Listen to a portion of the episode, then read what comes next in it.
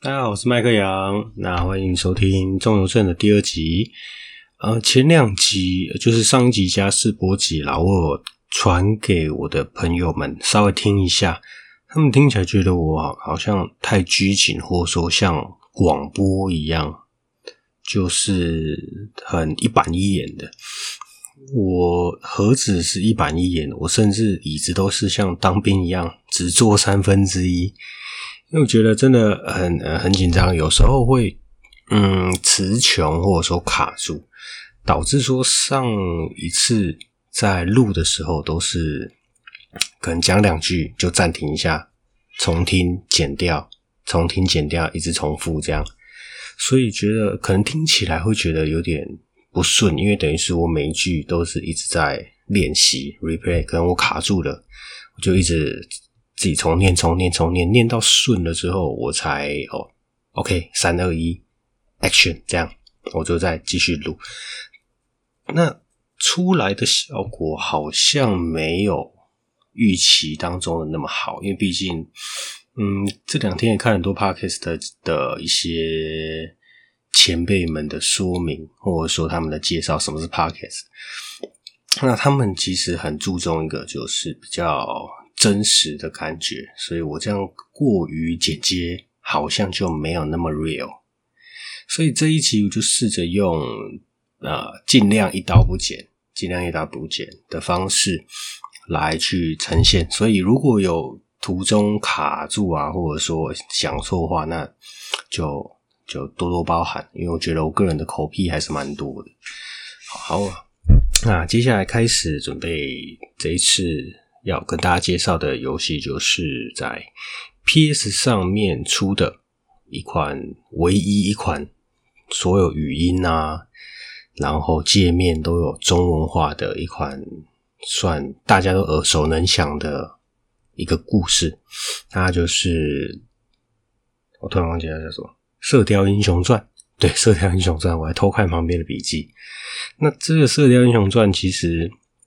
我觉得很经典的是那时候的游戏，而且我比较喜欢玩 RPG，就因为从玩了那个啊超时空之钥，然后才觉得说哇，这 RPG 能带给我很多呃很不一样的东西，而不是像魂斗罗或超级玛丽这一种像 roguelike 的游戏，就可能你死掉就重来，死掉重来，或者说老妈叫你吃饭，你关机，然后要吃完饭再开机。又干，又重打，又从一至一开始打，那真的很烦。所以，那但是那时候大多数的 RPG 游戏都是日文，《太空战士七》啦、八、九都是日文，只有一些像台湾公司出的一些 RPG，像什么《楚留香新传》，然后《绝代双骄》、《天之痕》、《轩辕剑》系列、《仙剑》系列，这一些才有比较多是有可能是中文化。那像 PS 上的游戏就真的非常非常少，是应该算说只有这一款是完全官方的中文。那这个《射雕英雄传》的游戏在 PS One 上面出的，那在两千年的时候，这那个日本的 Sony 在十一月三十号、二十九号还是三十号在台湾发售。我记得在台北好像还有一个那个发表会。我记得人还蛮多的，真的很多。那，嗯，其实两千年的游戏，其实两千年我记得好像 PS Two 已经出了，还是准备要出，所以那有点像是末代的机体，就是以它当时的画面、三 D 画面啊，或者说一些呃读取速度也好，那都已经出蛮久了，所以。童年的游戏在两千年啦，童年的游戏出的，我记得好像是《太空战士九》，然后还有《流浪者之歌》、法米通的满分游戏，还有电脑的《天之痕》，然后《三国无双一》，还有那个最近重置的《暗黑破坏神二》。所以我觉得以上述这几个游戏来说，当时的呃。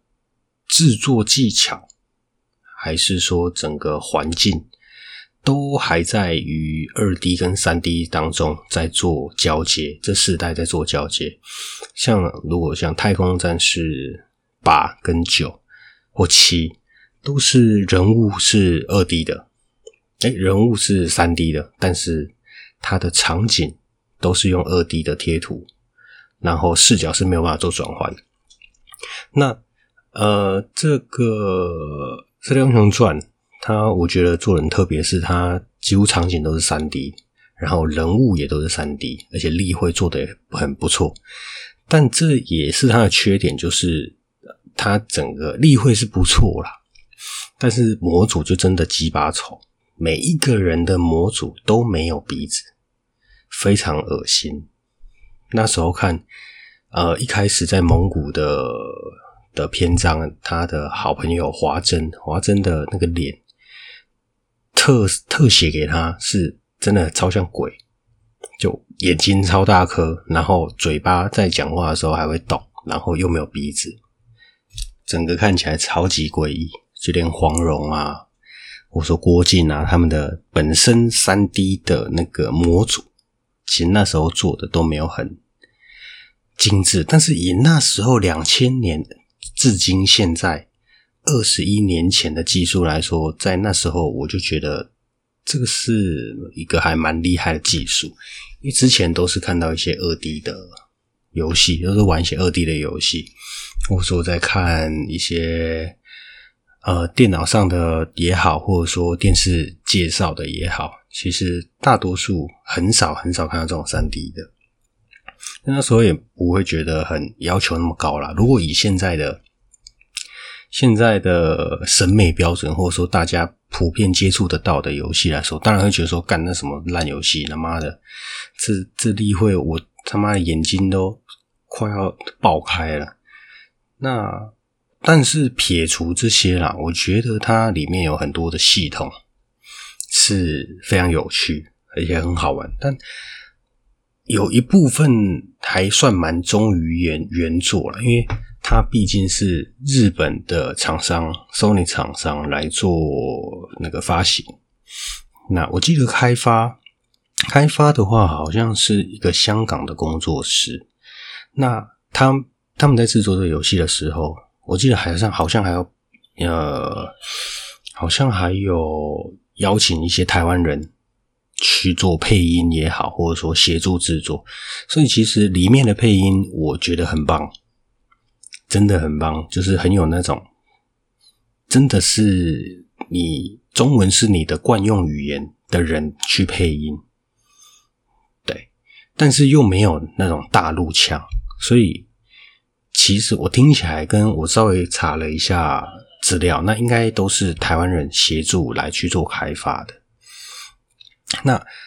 呃，他的故事其实大家应该。这种《射射雕英雄传》或者说《神雕侠侣鹿鼎记》这一些，大家应该都很熟悉他的故事，大概会是怎么样，会遇到谁，学了什么武功，主角是谁。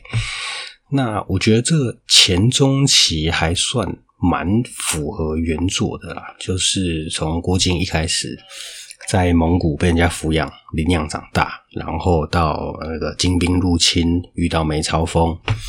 然后诶弯弓射大雕。那只不过也是碍于，我觉得应该是碍于游戏容量的关系啦，所以它还是多少有一些删减，多少有些删减。那如果呃，对于《射雕英雄传》如果没有接触过的听众朋友，我大概简单的来提一下这个故事是在说什么。那一开始这个游戏。还有开头动画，而且开头动画做的还不错，就是男的帅，女的美，好像也没有女，呃，有有女的啦，我记得黄蓉有画有画进去，然后开头动画是那个郭靖跟杨康在互殴，那这也是这基本上整个故事也是围绕他们两个来去做一个发展。那故事前面呢是呃郭靖他。在从小在蒙古长大，然后有一天他在跟他的最佳损友赤烈都在练功的时候，突然那个华筝就跑上来，急急忙忙的说：“哎，有精兵入侵，准备要烧杀掳掠，帐篷都要没了，赶快来救命！”那他们去的时候，发现呃，有遇到一个呃，那算什么头头吗？小头目叫黄河四鬼。呃，当时我在玩这个游戏的时候，我还没有看过《射雕英雄传》，我只知道，我那时候只知道在呃，主角叫郭靖，女主角叫黄蓉，大概学了降龙十八掌，就是一些很很很片面的资讯，所以里面一些太清楚的角色是谁啊什么，我其实都不太了解。那看到有一个叫黄河四鬼。好，长得很像那种桃太郎的那种恶鬼。我觉得这毕竟是日本的游戏嘛，他们可能觉得哦，四鬼那就做的做的像鬼一点嘛，做像桃太郎的鬼一点嘛。那呃，这黄河四鬼就有来逼问那些呃蒙古的居民，就说：诶，他有发现他的小弟，然后死在一个山上，然后发现头上有五个手窟窿。手指头的洞了，那他们就问他，他们就来，呃，这个帐篷不是这个帐篷，干干，我我要讲什么？我好烂啊！呃，就是来这边问一下那些可怜虫哦，知不知道这是谁干的？然后就来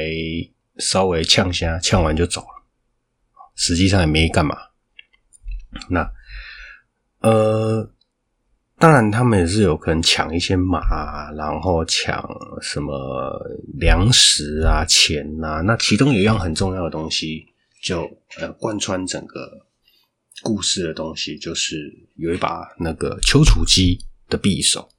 丘处机给那时候的杨康他爸，还有郭靖他爸这两个宿命兄弟。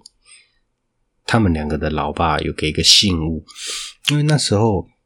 呃，好像在十八年前，丘处机被那个金国的卫兵围攻的时候，那呃，杨康他爸叫杨啸天，哎，是杨啸天吗？还是杨铁心？哦，对，杨铁心。然后郭靖他爸叫郭啸天，然后就突然路过，然后救了他，所以他们就三个变好麻吉。那。他们就约定好，哎、欸，丘处机跟就跟他们两个约定好说，哦，十年之后啊，等小孩大一点，那如果是呃一男一女就结为夫妻，两个都男的就是结为兄弟，然后如果是都女的就姐妹，然后十岁的时候，邱处机会再回来这个，那时候好像是什么杨家村还是郭家村还是牛家村，反正就是一个家村，然后回来找他们。好，就叙叙旧，顺便教他们。那到最后，那还顺便给他们一人一把小刀，有点像匕首这样。然后一边，呃，哎呦，这时间点好像错了，因为那个匕首上面是有刻字的，一把是杨康，一一一把刻杨康，然后一把是郭靖，然后两人交换，所以是呃，郭靖他老爸拿的是杨康的。就是为了要让对方之后可以找到对方。那啊，前面不重要，有点有点忘了。反正就是呃，他们有约定好，可能十八年之后，然后要到一个地方比武。详细的真的有点忘记了，因为真的有点久。那嗯，好，那切回蒙古篇，蒙古那边就是哦，匕首。就是磕着杨康的匕首，就郭靖的嘛。那那时候是他老妈保管，然后又被金兵抢走。那他就跟那个最佳损友赤烈都，那赤烈都超孬，又废又会嘴炮。就我觉得每个人身边一定都会有这种朋友的那种人。好，那就跟着赤烈都一起去一个山上荒山去找金兵。要去把他的匕首拿回来，那那他们找到哎，终终于进到那个荒山找到金兵的时候，然后被被电一顿，然后准备要挂的时候，哎，赤烈都给我落跑，真的超废，就是干讲都很会讲，他妈的出事的时候跑第一个，就是这种废物，就这种最佳损友。那在呃郭靖准备要被那个金兵干掉的时候，突然有一个长得很像李欣的，长得很像李欣的人，现现现现在去看，我我最近又回头去看，就发现他戴那个眼罩，真的很像李欣。长得很像李欣的人，使出了佛山无影脚，来把那群金兵们踢跑。我觉得那时候还蛮莫名其妙，而且他的那个动画，不管是过场动画、剧情动画也好，它的打斗，我觉得都还蛮不错，就是呃敬畏啊，或者说招式啊。都还蛮有设计过，有设计感在里面，而不是说随便随便挥两拳，然后他们就死光这样。他们是真的有招式在里面。那呃，这个李欣就是江南七怪，他就说：“哦，我我叫呃，好像是后来在那个荒山的山上，还是说深山处。”遇到那个梅超风，那梅超风才跟他讲说：“哦，你是江南七怪。”然后这边那个郭靖他自己心里面的 OS 说：“原来他叫江南七怪，好好听的名字。”就是你你你是弱智吗？江南七怪分明应该是有七个人吧？大怪、二怪、三怪、四怪、五怪、六怪，那。一直玩到中期、后期都没有其他人出现，我觉得哦，真的是只有一个人。直到长大，再再大一点之后，真的去接触到原作，才发现哦，靠北他妈江南七怪名就七个人，然后那个李欣应该是大哥，柯震恶飞天蝙蝠。那我觉得我那时候在玩，觉得很奇怪，你一个一个老头又是瞎子，你怎么会越女剑法？你怎么会妙手空空？之后才知道说哦，原来那个妙手空空是二哥那个书生，书生叫什么？朱冲，朱冲，呃，朱冲教他的。然后那个越女剑是那个七妹，七妹韩什么？叫韩什么？反正就一个姓韩的教他的越女剑法。那在游戏里面，他们就他就 也是碍于。容量跟篇幅的关系啦，我觉得可能一次塞太多可能会爆，或者说预算会太高，因为你等于是要再多请六个人来配音也好啊，或者说做他的建模、画他的立绘，所以全部都是呃大哥柯震恶包了这七怪的工作，所以他其实就是江南七合一怪。好，所以那由此可知，黄河四鬼。也是真的是有四个人，全真七子是真的有七个人，因为这游戏里面全真七子只有四个，而且那个天罡北斗剑阵原本是我记得好像要七个人都在才可以才可以使出来，还是两个，哎呀还是五个，但是游戏把它改成说两个人你就可以使出使出天罡北斗剑阵，我 我。是可以理解啦，就是以那时候的游戏开发技术来说，这种些微的改动，前中期这种改动，我觉得还算可以接受，还可以理解他们的故事架构大概是什么。因为我一开始，呃，我真的以为这就是原版最正宗的、原汁原味的《射雕英雄传》，就干真的差超多。但是其他单改编也没有不好啊。我觉得还蛮好玩，而且这个不是，嗯，这个游戏的重点。我觉得我反而觉得这个游戏重点是他在那时候想要呈现给玩家的东西，而且我觉得是非常精致。以二十一年前的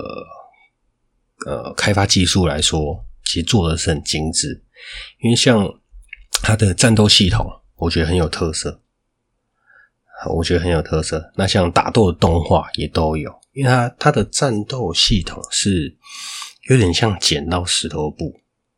它就是外功、内功、轻功，然后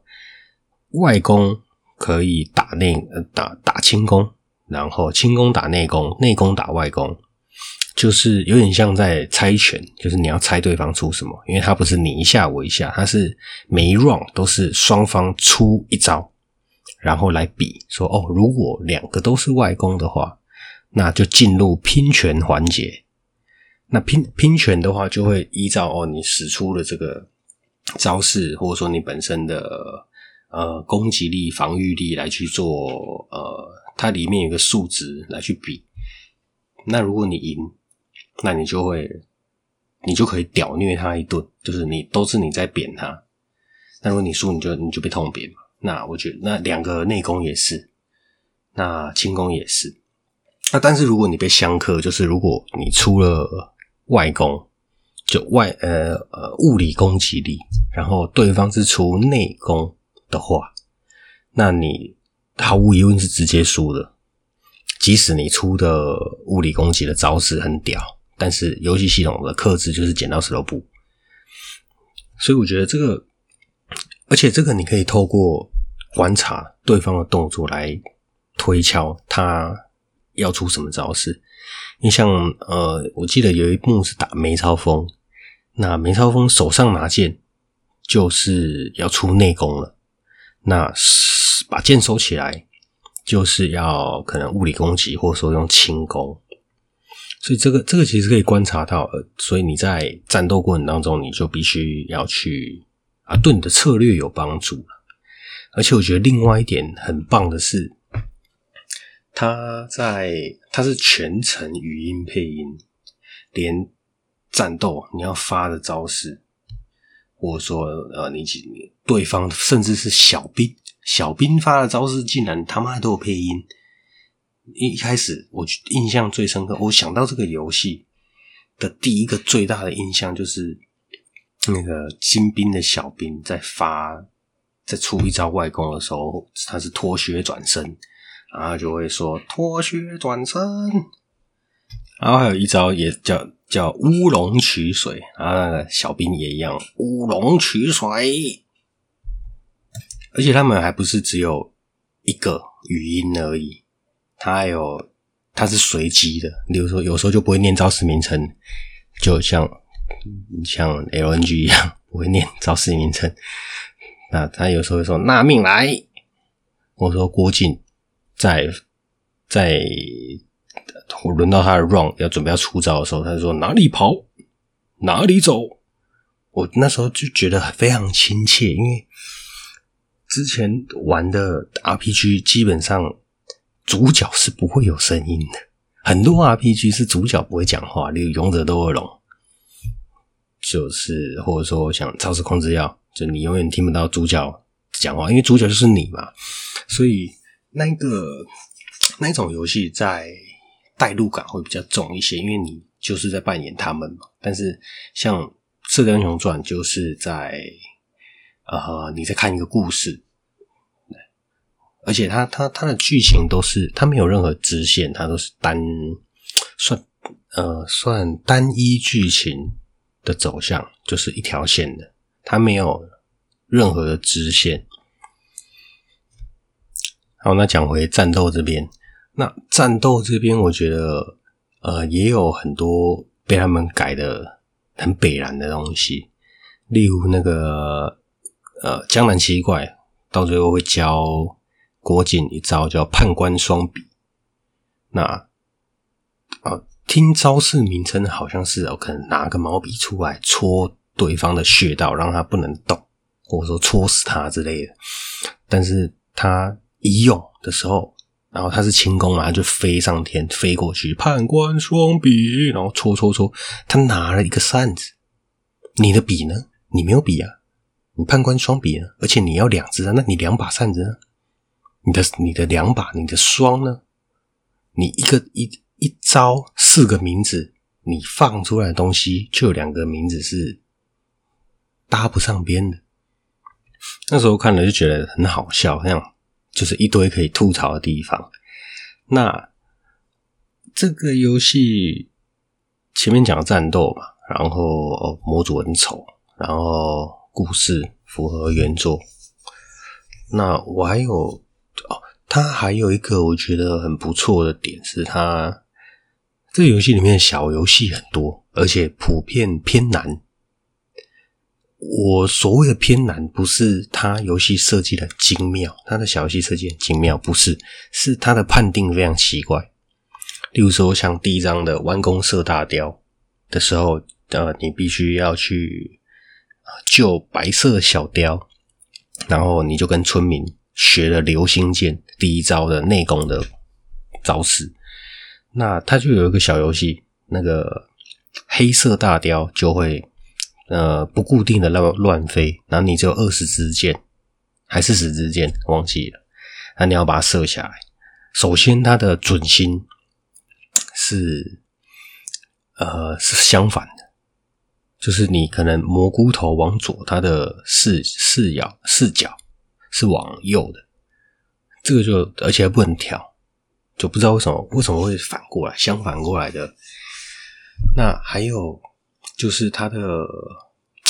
集中点的判定也很奇怪，就是你不管再怎么预判它会飞的方向，它也没有改变它的航道。你即使你看到那个箭的动画已经落在那只大雕身上，那只死鸟身上，还还是没射到。我还以为说哦，它可能有两条命、三条命，要射好几次。到最后才发现，呃，其实这个我也不知道怎么过，反正就是到最后赌烂。就把准心稍微在它附近，然后左右左右左右，然后随一下把十支箭、二十支箭全部射出去。你看，我记得射箭是没有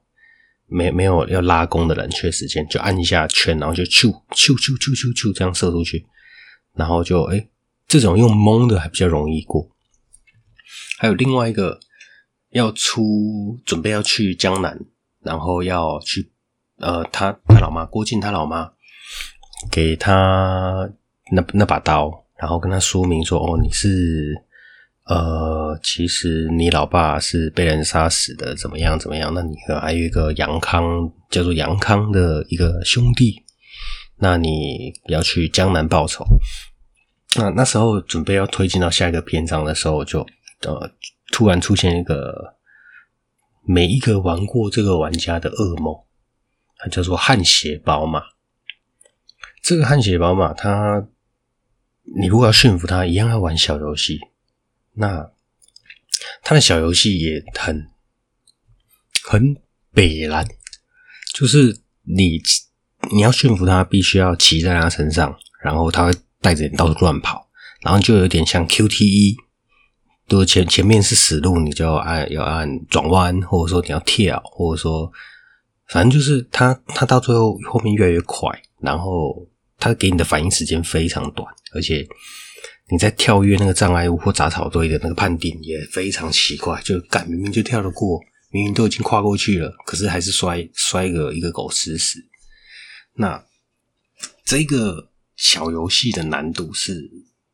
让我对这个游戏的印象就是建立的最深刻的一个部分，我觉得真的非常白痴。但是也觉得非常非常好玩啦，就是哦，一个游戏，一个 RPG 游戏，又是全中文的哦，又有配音，然后又是自己熟悉的故事人名，然后又有那么多小游戏，我觉得非常值得。那还有像后面跟那个洪七公要学那个什么呃降龙十八掌的时候，也有一些互动的小游戏。然后在桃花岛上跟欧阳克，然后呢。过三关吧，然后也有一关是那种像 in game 的那种落下式的，你要随着音乐来去按正方形、三角形，然后圈圈叉叉这样。那哦，干还有一个，在一个赌场的时候，要进去那个赌场的密室吧？哎，好像是哇，有点想不太，想不太起来，好像是要解一个数字的游戏。那个游戏我记得也还蛮难的，但是也也有一些简单的，就像在哎，在桃花岛上上在解那个迷宫的时候，它会有地上会有字，然后你要去依照这个字去采那个一道菜出来，比如说梅干扣肉，或说什么青椒肉丝，一些其他的，这这种这种是属于比较简单的，但是会让你觉得哦，你会觉得哦，自己熟悉的东西出现在游戏里面非常酷，非常好玩。那这个游戏哦，刚在战斗的那一部分我忘记讲到，还有一个它有另外一个系统叫做癖好。那癖好有点像是随机触发的。它的癖好很多种，有那种呃增益类 buff 类的，或者说减益类 debuff。那像呃有一些强打，然后可以提升你的外攻攻击，然后音速是提升轻攻的攻击跟防御。那当然也有一些废的，很废的，像那个打喷嚏，打喷嚏就就只是真打喷嚏，打喷嚏一下这样，还啾这样，然后就没了。你的你你这一回合发。所触发的癖好就这样，或者说有一些负面的是嗜睡或酒醉，或者说畏惧。那像嗜睡，而且它有一个还算蛮奇，也算呃那个那个要算 bug 嘛，就是一开始在蒙古的时候，还还没有出疆嘛，还没有遇到黄蓉，然后如果你使用嗜睡。那你在战斗中触发了嗜睡，然后那这嗜睡嗜睡的效果就是你这一回合你就在那边睡觉，然后不能动，然后对方就只能揍你。那孤静在触发嗜睡的时候，竟然会喊蓉儿三小，你不是还没有遇遇过他吗？还是这是预知梦吗？反正就是会有这种很好笑的。bug 了，但是它其实也没有影响到游戏体验啊，就是有偶偶尔一些小刺激，我觉得这个倒还好，有时候这样看其实蛮可爱的。那像四号这个部分，它是可以升级，它它的招式啊，或者说嗜好，它可以透过使用次数来升级。然后我记得四号最高是升到八级，然后有一些很废的四号，如果你一直装，然后一直承受这种苦难。的话，那等到等到它升到最顶级的时候，它会突然变成很屌的 buff。例如说那个打喷嚏，然后升到八级，就会变成起死回生，还是叫原力？我有点忘记了。就是你只要触发了这个打喷嚏版的起死回生，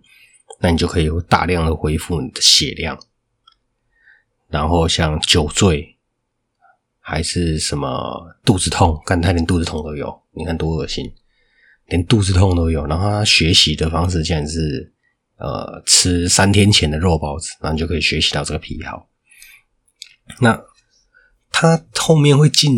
呃会变成什么样子 buff？我有点不太清楚。但是我记得是你只要是一个废的负面的，你只要升到八级，升到满级，它就是变成一个很屌的。那他又一次只能装四个癖好，他这游戏癖好应该有十五个、二十个。那你一次只能装四个，那你又不能全部装废的嘛？那干在这游戏那个超难，就有点像那个《勇者斗恶龙十一》里面，你一开始可以选，你也可以有一些限制在你身上，例如说什么吐槽，我记得是有吐槽，然后或是你在打低等级的怪的时候，你不会获得经验值，这样这种这种苦难，但是。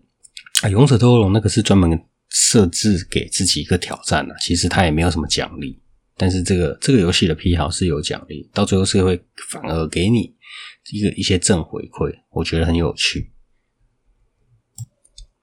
那刚刚前面有讲到，就是它的故事前期还算蛮符合原作的，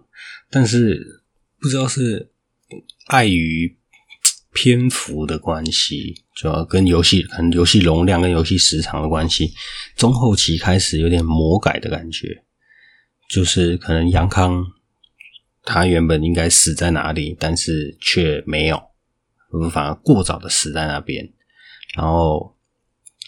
像那个呃完颜轰烈，他是游戏的算一个大 boss，那这个游戏在。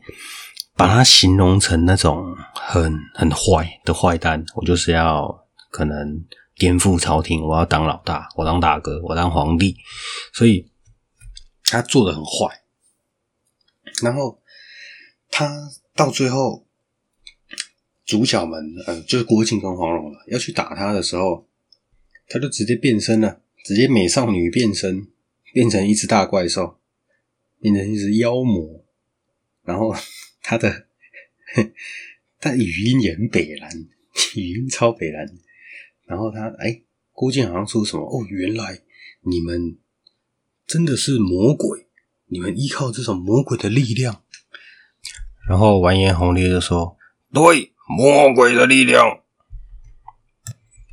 整个整个超北烂，超超级粗细，而且他到最后，他他也有被改动的，是说他其实，在原作里面算是呃比较礼贤下士啊，或者说比较有点悲情的那种角色，但是。”啊，可能这这这游戏就就可能没有要想让他想那么多，因为也反正他就当大魔王就结束了嘛，就结束他的工作，就可以继续推进剧情了。那到最后打完这个完颜洪烈，然后就要到华山去做那个什么武林之巅，然后华山之巅来比武，看谁是最强，就当武林盟主这样。那呃。到最后，在华山之巅的时候，然后有东邪西毒、南帝北丐、中神通，没有，还是没有中神通，有点忘了。那时候的战斗就是要比天下第一的时候，那个北丐啊，洪七公跟黄药师都没有下来打，他们就在旁边看，出一张嘴这样，然后就有一个那个铁掌帮帮主。铁掌水上漂的裘千仞，然后就出来跟主角打了一场。那呃，打完他之后，那欧阳锋突然跳出来说：“哎，你们要论谁天下第一，还没有问过我。”他就是，这这这就是我们这个游戏的 BOSS 战最后一场的 BOSS 战。那它有两个形态，一个人形模式，人形模式还蛮简单的。啊。打到他一样，美少女变身变状态之后，他就变成一只大青蛙，就从武侠变仙侠的感觉，真的是一只大青蛙。他整个人变成一只青蛙，不是像火云邪神那样趴在地上，而是整个人变成一只绿色的青蛙。那我觉得是还蛮，那时候看到的时候，我还真的以为可能你蛤蟆功练到那种。至高无上的的层次，你是真的是变成一只大青蛙，然后有无边的法力，这样结果干根本就是他到最后的原作也不是变青蛙，而是他好像练什么九阴真经，然后被练到走火入魔，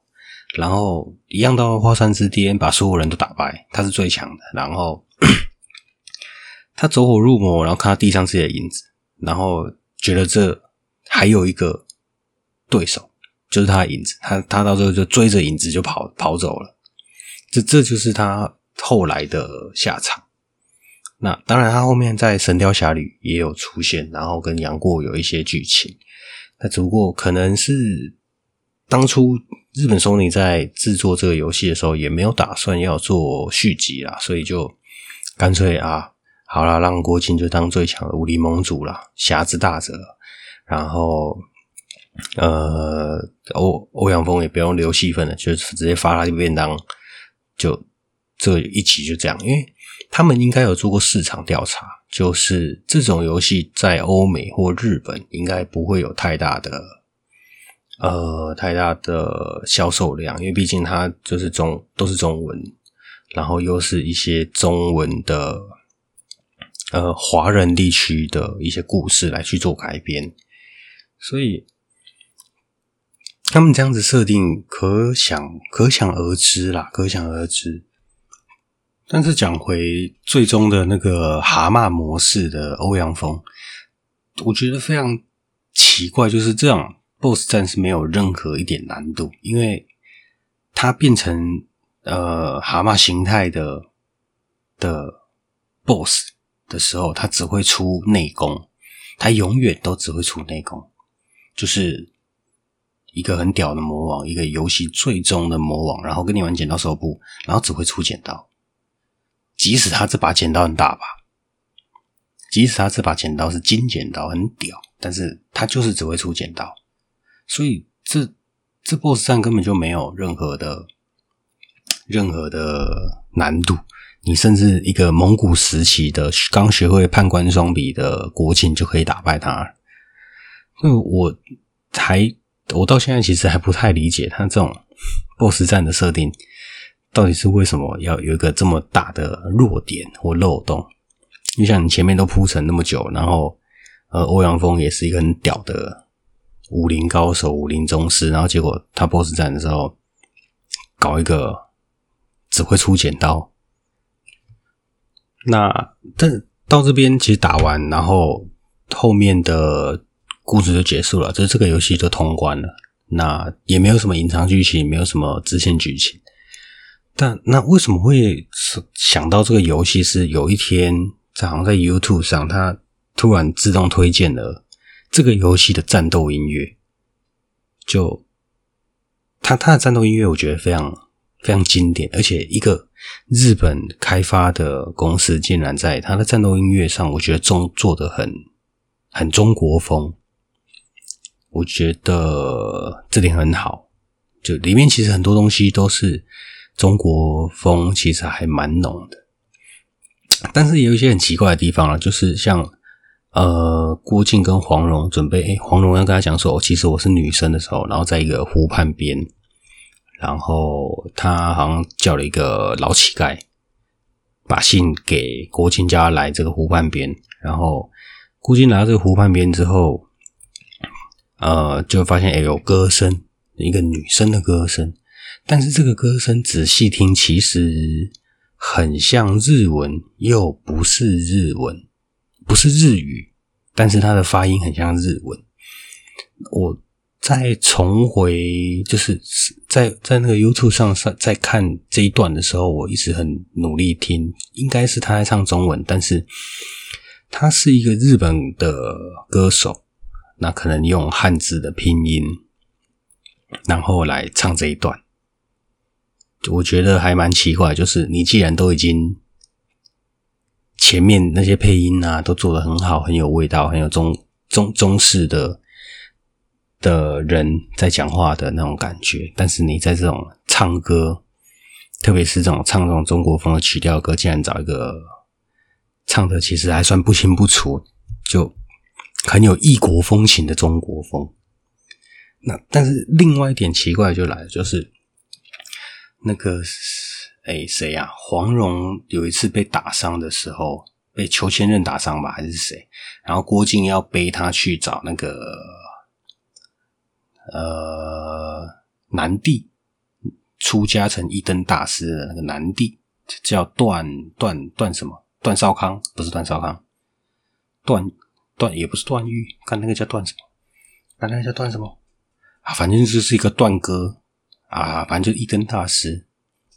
那要去找一灯大师的时候，你要先透过他底下有个四大天王于桥跟读，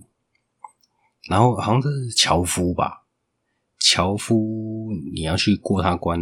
的时候，你遇刚碰到他会听到他在唱歌，但是。樵夫唱的歌就非常中国风的那种乡村的感觉，就是中国乡村摇滚乐的那种风格，我就觉得很到底。那讲到音乐嘛，因为我会让我印象深刻的游戏，都是基本上都是他们的音乐让我喜欢上这个游戏也好，或者说对这个游戏印象深刻。因为我之前的在呃其他地方工作的时候，那边我我在那边学到的就是呃一个一个环境的构成最主要有三点，第一点就是声音音乐，第一点第第二点是温度，再来是味道，这三个是构成你对一个环境或者说对一个事物有记忆点的很重要的基基本这三点。那我觉得声音这一块，音乐也是让人可以联想到呃，你想要表达的事情，想要表达的心境，都可以透过音乐来去描绘，不用任何文字。因为像《超时空之钥》，他的音乐我也觉得很美。在上上上一集的时候，我忘记讲到，就是他的在 AD 六百年的时候的大地图的音乐，它好像叫《风之轨迹》还《风风之旋律》吧。也是因为那一那一段音乐，那段配乐而已，就让我完全喜欢上这个游戏。那这呃，那还有像在那个时间的尽头，也有一段音乐，然后每每一个场景，或者说每一个主人公，甚至连那个克罗诺那个主人公，都有他属于他的音乐。而且都非常印象深刻，非常好听。那像呃《太空战士七》，呃那时候正准备要发布重制版的时候，我看他的那个影片，他只要那那那那那个影片是一开始好像是全部都是暗的，什么画面都没有，然后下面都坐满观众，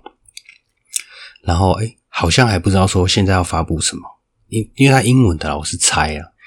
那直到有三个音出现，全场疯掉。那个三个音就是，呃，《太空战士七》在一开始，呃，你按了 Star 进去，然后 New Game 进去，他准备要讲讲故事的时候的那个噔噔噔，这三个音一出，全场直接疯掉，超级大欢呼，然后什么很多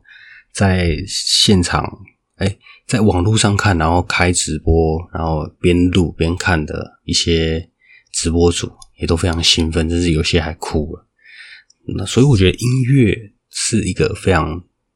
重要，而且让人家印象很深刻的一个因素。那这个游戏的战斗音乐，我觉得很热血，很。很快节奏，然后很中国风。我觉得一个日本公司开发，以他们日本对于中国风格的了解，能做出这种，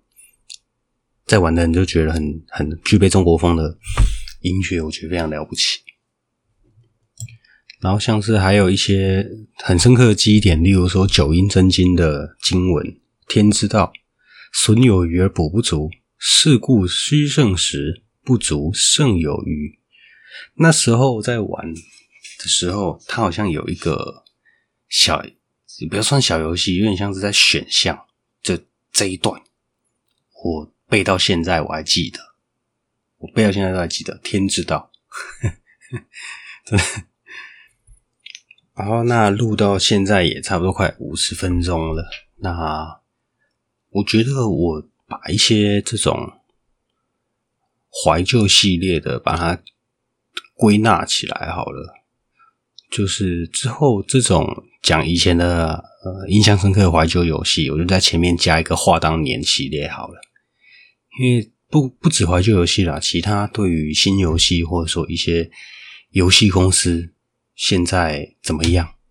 好，因为现在现在大家比较。呃，主流了啦，就是一些例如 Ubisoft 或者说任天堂，然后 Sony PS，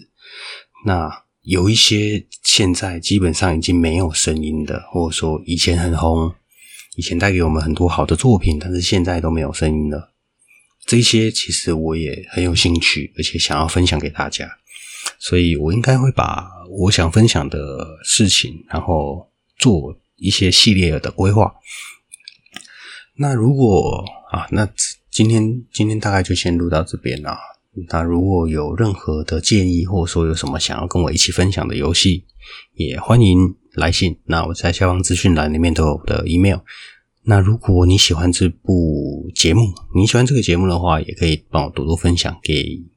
能跟你有产生更多共鸣的朋友，让他们一起来跟我一起回味。那好，那今天就先这样。我是麦克杨，谢谢大家，谢谢。